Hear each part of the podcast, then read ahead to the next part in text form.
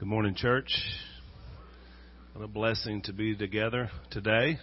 We welcome everybody in that's watching across the fruited plains and around the world. Uh, we always love having you a part of our live stream, as well as, of course, our group over in the Fellowship Center. A little amen from those guys.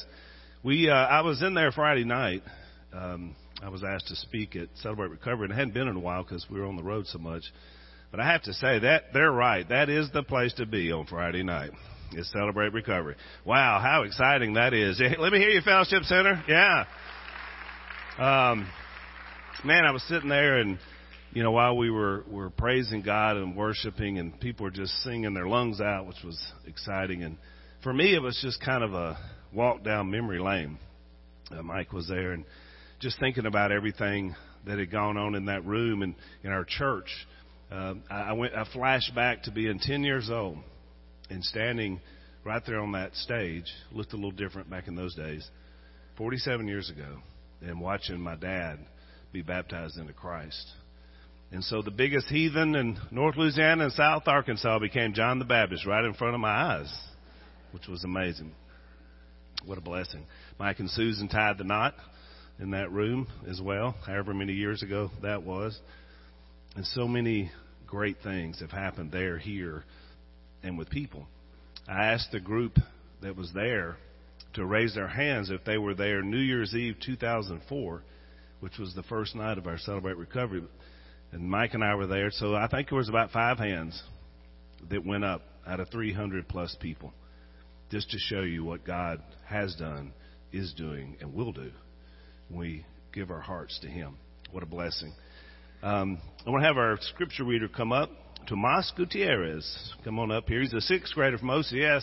Says here he plays football and he's an artist. He goes to art club, so that means he's both tough and tender, which is a good combination, right? We like that. And it also says, yeah, we got some fans over there, Tomas. It says that he's a Dallas Cowboy fan, which makes him my friend. Because so am I, and so is Mike and Tommy. So we got a lot of them. All right, Thomas, read, read our scripture.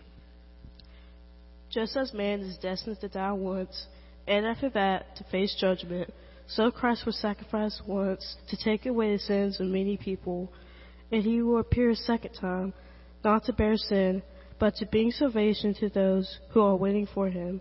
Hebrews 9, 27, 28. All right. How about a round for Tomas? Thank you, brother. He acted like he was going to stay and preach a little bit. That's all right. We'll we'll get him up here. Mike, a few weeks ago, I came back in after everybody was gone. There were four teenagers up there practicing their preaching, and I kept, they kind of embarrassed them because I walked in. I said, "No, keep going. I want to see if you got something worth using later." So they didn't. They quit. Um, about 20 plus years ago, there was a, a couple of brothers that started, and maybe they'd made them before, but I, I recognized them about 22 or 3 years ago started making movies. They're, and they're the Nolan brothers. They made a lot of huge, big films. And what drew me to their movies was that they were, they could tell a story. They'd come in at the end, the beginning, wherever, and they, they did a lot of stuff around time and space, which has always interested me. It's hard for us to figure it out, right? Because we're living in time and space. And so, and we tend to think linear, right? We're born, you know, we live, we die, and then we hope, right? And so these guys just came up with some really interesting concepts that drew my attention to it. And I realized that if you have a compelling story, I mean a really good one, somebody really thought something up great, recreated something, you know, wrote it themselves, and then you can tell that story, really you can come in at any point and you're drawn to it. Right? And that's what these guys did. When I was a, a kid, I was very much drawn to the movie or, or to the book first about the Titanic. And I don't know why. It just intrigued me. You know, this ship, this unsinkable ship that comes across the Atlantic and of course has a, a terrible accident. Of course, many people died, but it just, I was drawn to it. And I remember reading A Night to Remember, you know, when I was a kid and one of the, you know, book things you do as a, as a student. And I was amazed by it. And I watched everything that was out at the time. Of course, there's some great old movies about it. And then, and then of course, James Cameron comes along in 97. Can you believe that's been 25 years ago? since Titanic came out. And, and films this thing right with up to date cameras and, and actually looking at the real Titanic. And it was just, I was amazed all over again. And really when you think about it, why? I knew what happened. It happened in 1912. Right? I mean, it wasn't like I was going to go to see the movie and think, well, maybe this time the ship makes it. Right? I mean, you know the ending. And yet it's a compelling story. And there's all these background stories of the people that were on this ship and what happened during those fateful hours that we become drawn to stories like that. That's why there's success, right? Well, it's the same thing with the gospel. It's a fantastic, amazing, life changing story that no matter where you come into it, you're compelled. And you're compelled to know more. And it never gets old. We're starting a new series today, and we're calling it the inverted gospel because we're going to go, we're going to start at the end of the story and we're going to work our way back to Christmas Day, the birth of Christ, where we'll close the series where it all began. So Mike and I are the Nolan brothers for this little journey. Uh, and, and I'm super excited about it, and I'm super excited about what I have to share today. Let's pray. Father, just want to take a moment and pray for clarity of our minds and our spirits. Holy Spirit, I pray that you will intervene and take our minds away from lunch or work or football and help us to center on what we're going to share today. We look forward to your coming. We look forward to heaven. And I just pray, Father, today for clarity as I speak. Holy Spirit, speak through me today. I pray this in Jesus' name. Amen. I'm at the age where I, I can either see my notes or see you. And I need to see my notes today, so you're just kind of a blur out there, but it's all right. Every once in a while, let me know you're out there. You can laugh, you can cough, you can give us a Jesus out there, something.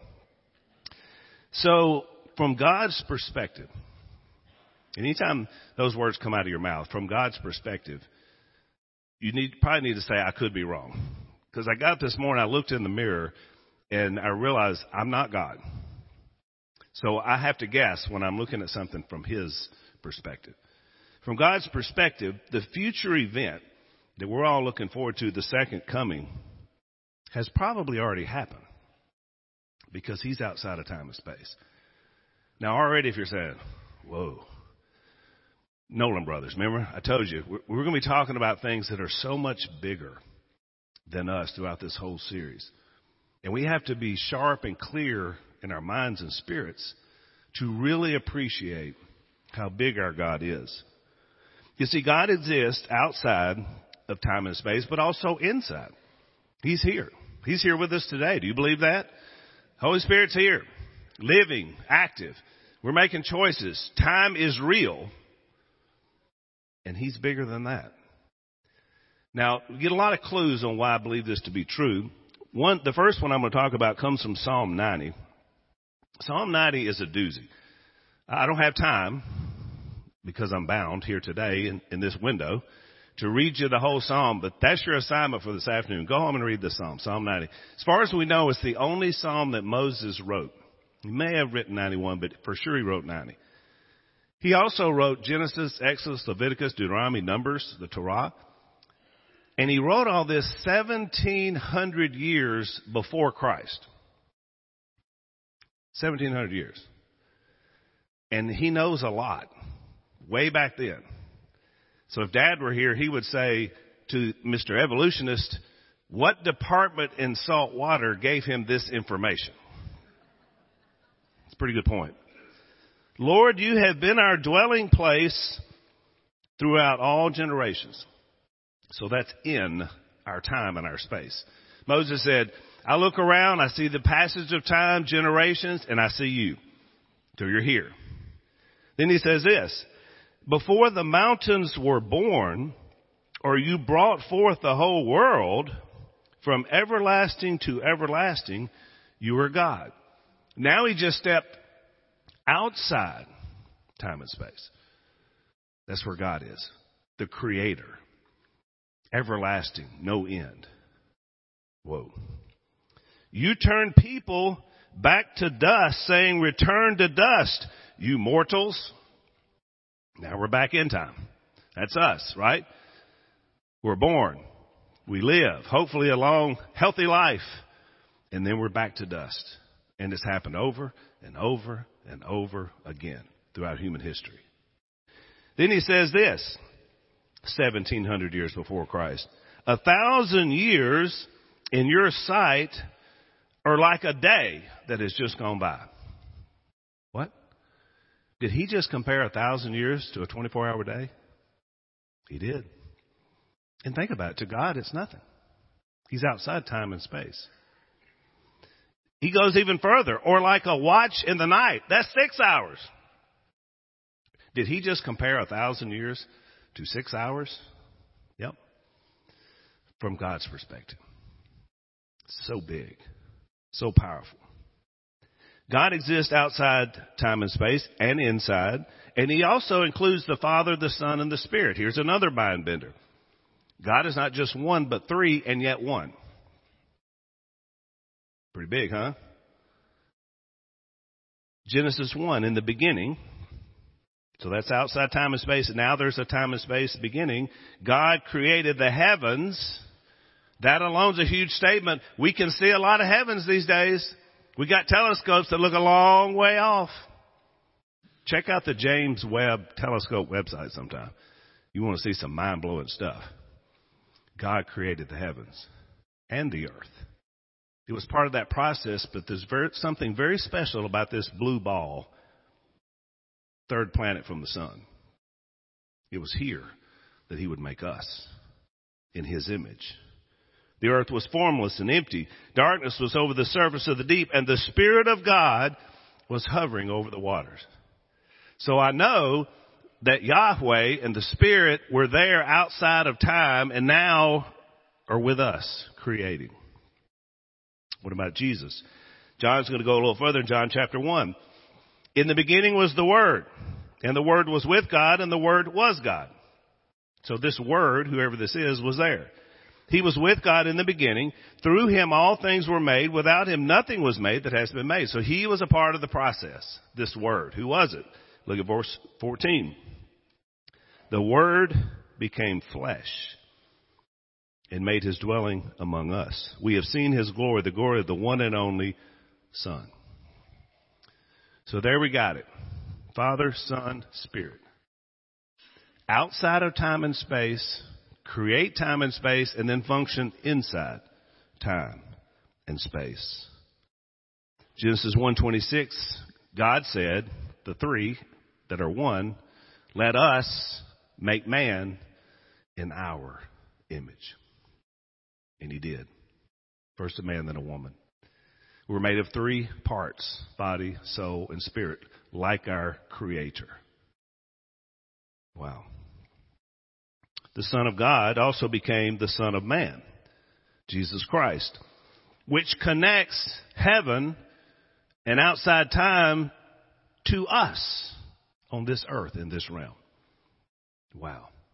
Jesus did that.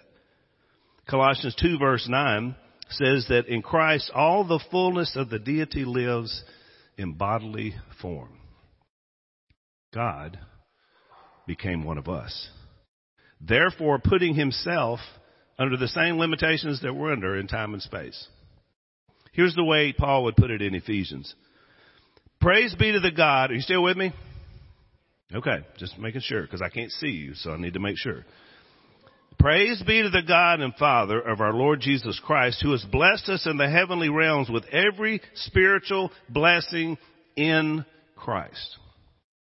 He's going to use that Four times in this passage I'm about to read in Christ.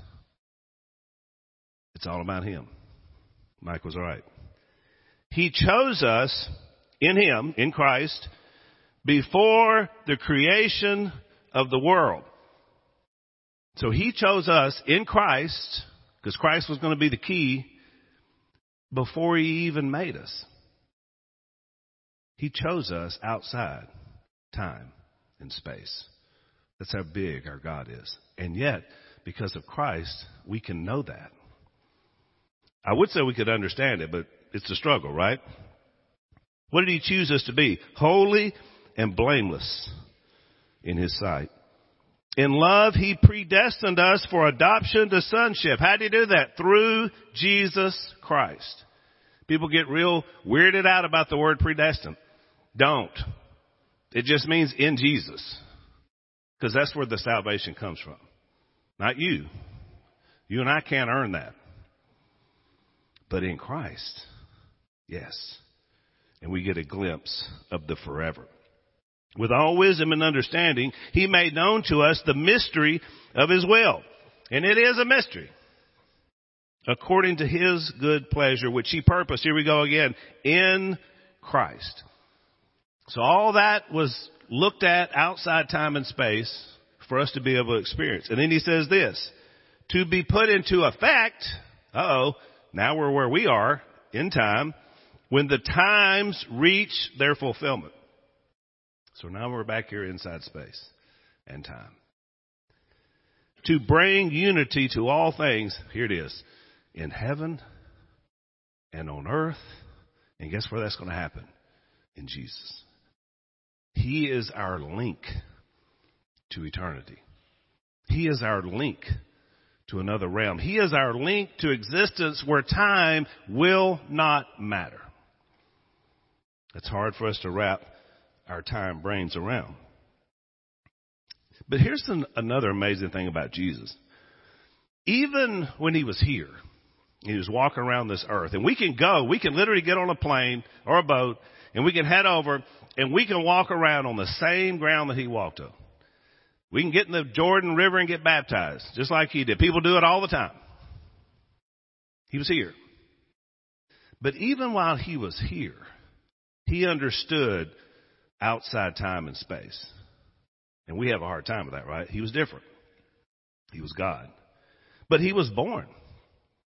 I mean, he came out, he had to be nurtured and cared for. He was a terrible two toddler, right? I mean, you say, oh, don't say that about Jesus. He could have been terrible. He was a toddler. He cried. He was a little boy. He was a middle schooler. I mean, come on a teenager. He was a young man. And he was a 30 year old that had a vision of ministry and just got in there and did it. That was him. And yet, when he was here, he did remarkable things. We don't know hardly anything about the first 30 years, but we learn a lot from the three. He said things like this in John chapter 8. There were these Jews here who wanted to believe, but they were just getting a little bit lippy with Jesus. That's what they were doing.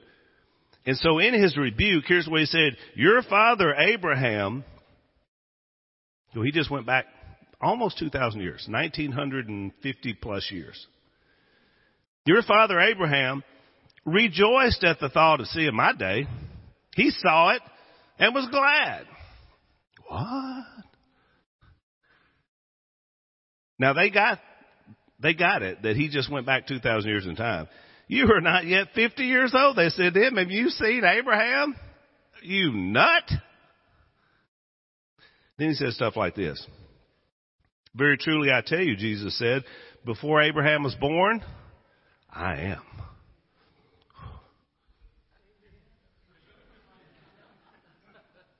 Before Abraham was born, I am. He knew even in a human body he knew about outside time and space because he's always been there. Even when he became one of us. That's the only way you can make a statement like that. You know what? He was there. And he was before. And he was after. And we're with him now from his perspective. He said stuff like this in Mark 12. While Jesus was teaching in the temple courts, he asked, why do the teachers of the law say that the Messiah is the son of David? David himself, speaking by the Holy Spirit, declared, the Lord said to my Lord, Yahweh to my Adonai, sit at my right hand until I put your enemies under your feet. So he's quoting Psalm 10, where David is making a prophetic proclamation about a coming Messiah, and yet he acted like he already existed. Jesus said, David calls him, himself calls him Lord, how can he be his son? I don't know. Who would? He came from the lineage of David and yet he was already Lord. You only say things like that when you're God. When you're outside time and space and yet you're walking around inside time and space. Now, and, and, by the way, how else do you just, Hebrews 13, 8, right? Jesus Christ is the same yesterday, today, forever. How do we explain statements like that? And you say, well, wait a minute. It's just hitting some of you. I thought we were here to talk about the second coming. What does this have to do with the second coming? Not much really, just everything. Because if you don't understand the eternity of our God, and what it took for us to have a relationship and to get there, the second coming is not going to mean much to you. It's everything. It's the great reset. It's Jesus fulfilling his promise to never leave us here. See, from our perspective, and we can speak to that, right? Our anticipation of the second coming totally hinges on understanding what he's done for us what He is doing for us and what He will do for us. All of it. And so that's the point of this whole series. We start today by looking backwards. But think about what He's doing for you today as you sit here or you're out there watching. He works in us. He works through us. He works with us. And He does it by the power of the Holy Spirit that indwells us. The Holy Spirit is our guide, our teacher, our counselor, our fruit bearer, our divine interpreter. He's our deposit, a little slice of eternity that lives in you. A deposit guaranteeing our inheritance on the day the Lord is revealed. Mike will have much more to say about him next week as we work our way back. Today he is preparing for us. John 14. He is mediating for us, 1 Timothy 2. He's winning us from sin. The whole book of Hebrews. That's what he's doing today, in time. He's representing us as the glorified, immortal Son of God and man. That's why he went back. Changed. But not exchanged. What has he done? Well, he beat the grave. That was big by his resurrection. We'll talk about it. He beat sin and its curse by his crucifixion. That was big. A lot of sin going on. We'll talk about it. And he brought hope when he burst forth from Mary's womb. A Savior is born. God is with us. And we'll talk about that as well. Well, what will he do for us when he returns? Because that's really what the lesson is about, even though I don't have a lot of time left. What will happen at the second coming? Well, there's a lot. More than I could express in one sermon, obviously. But I sort of centered in on three things that are going to happen. There will be resurrection. That's good. For some and eternity with God. Big. 1 Corinthians 15 explains the how of that. Read that. I'm going to read you 1 Thessalonians 4, one of the best descriptions of the, this day. Brothers and sisters, we do not want you to be uninformed about those who fall asleep in death, so that you do not grieve like the rest of mankind who have no hope. And my heart breaks for people that don't have this hope. Can you imagine? Losing a child, going through the heartaches of life, looking at your own mortality and death when you get the news, and not having hope. My heart breaks. For we believe that Jesus died and rose again, and so we believe that God will bring with Jesus those who have fallen asleep in him coming back to be reunited. According to the Lord's word, we tell you that we who are still alive, who are left till the coming of the Lord, will certainly not precede those who have fallen asleep.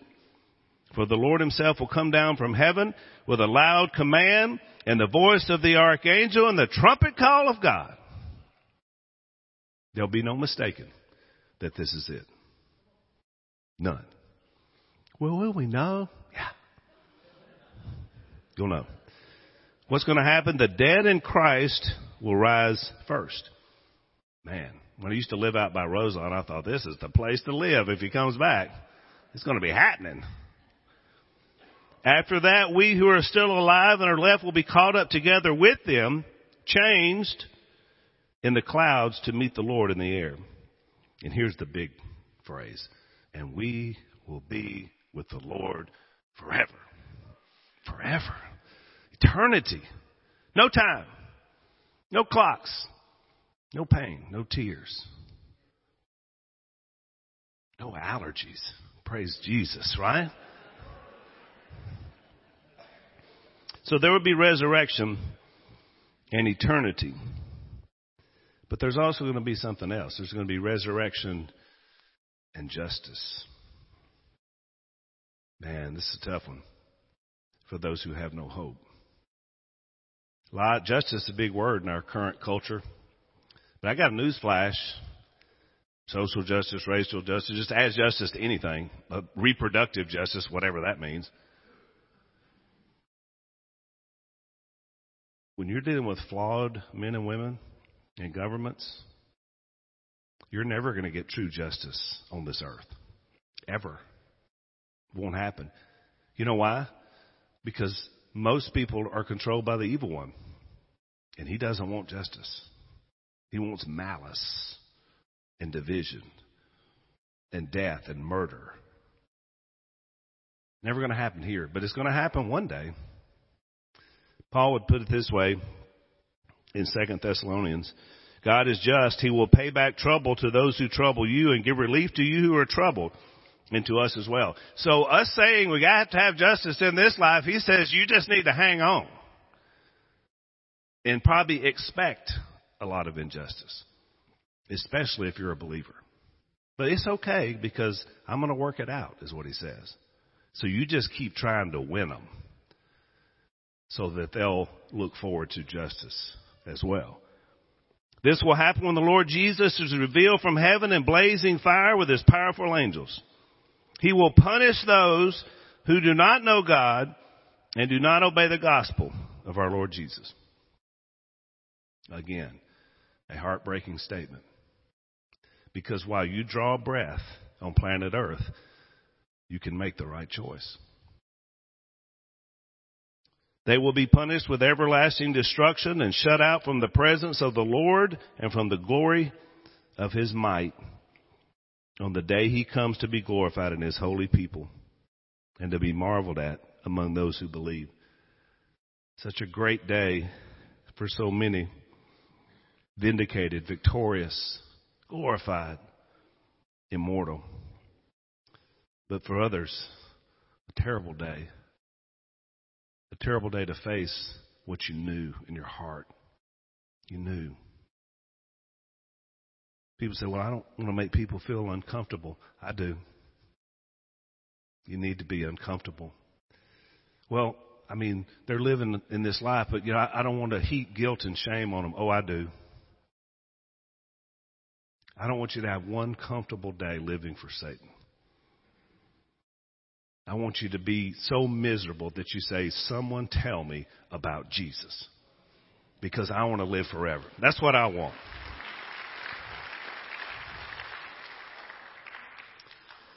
So there will be justice. And then there will be a reckoning and a reset. Paul said in Romans 14:10, "We will all stand before God's judgment seat. As surely as I live," he quotes from Isaiah 45, says the Lord, "every knee will bow before me. Every knee will bow and acknowledge, every tongue will acknowledge God." So then, every one of us will give an account of ourselves to God. That will happen. But when you read Colossians 2, Paul says, at the name of Jesus, every knee should bow and tongue confess. So this whole thing really boils down to that, doesn't it? I mean, at some point, everybody who's ever lived will bow down and will acknowledge God and Jesus, and they will say, yes, we know you're there. The question is, are you one of those that did it already or do it then? Because if you wait for that moment, it's too late. I got some advice for you today. This is earth shattering. This is big. This is Nolan Brother worthy. Bow the knee now. Bow the knee now. Your life will be better even in time and space. It will be.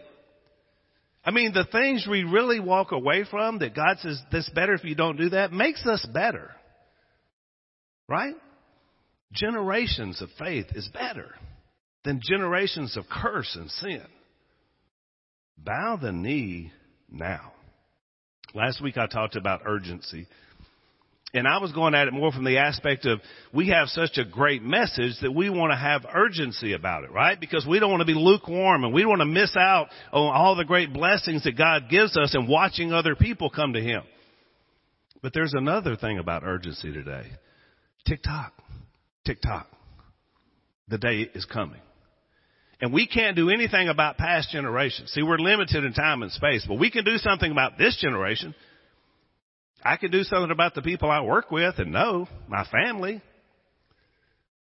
Well, you know, I get the question all the time, Al, what, what do you do about a family member? Keep telling them about Jesus. Yeah, but they don't want to hear about it. I know, but tick tock. You don't want to miss out on eternity.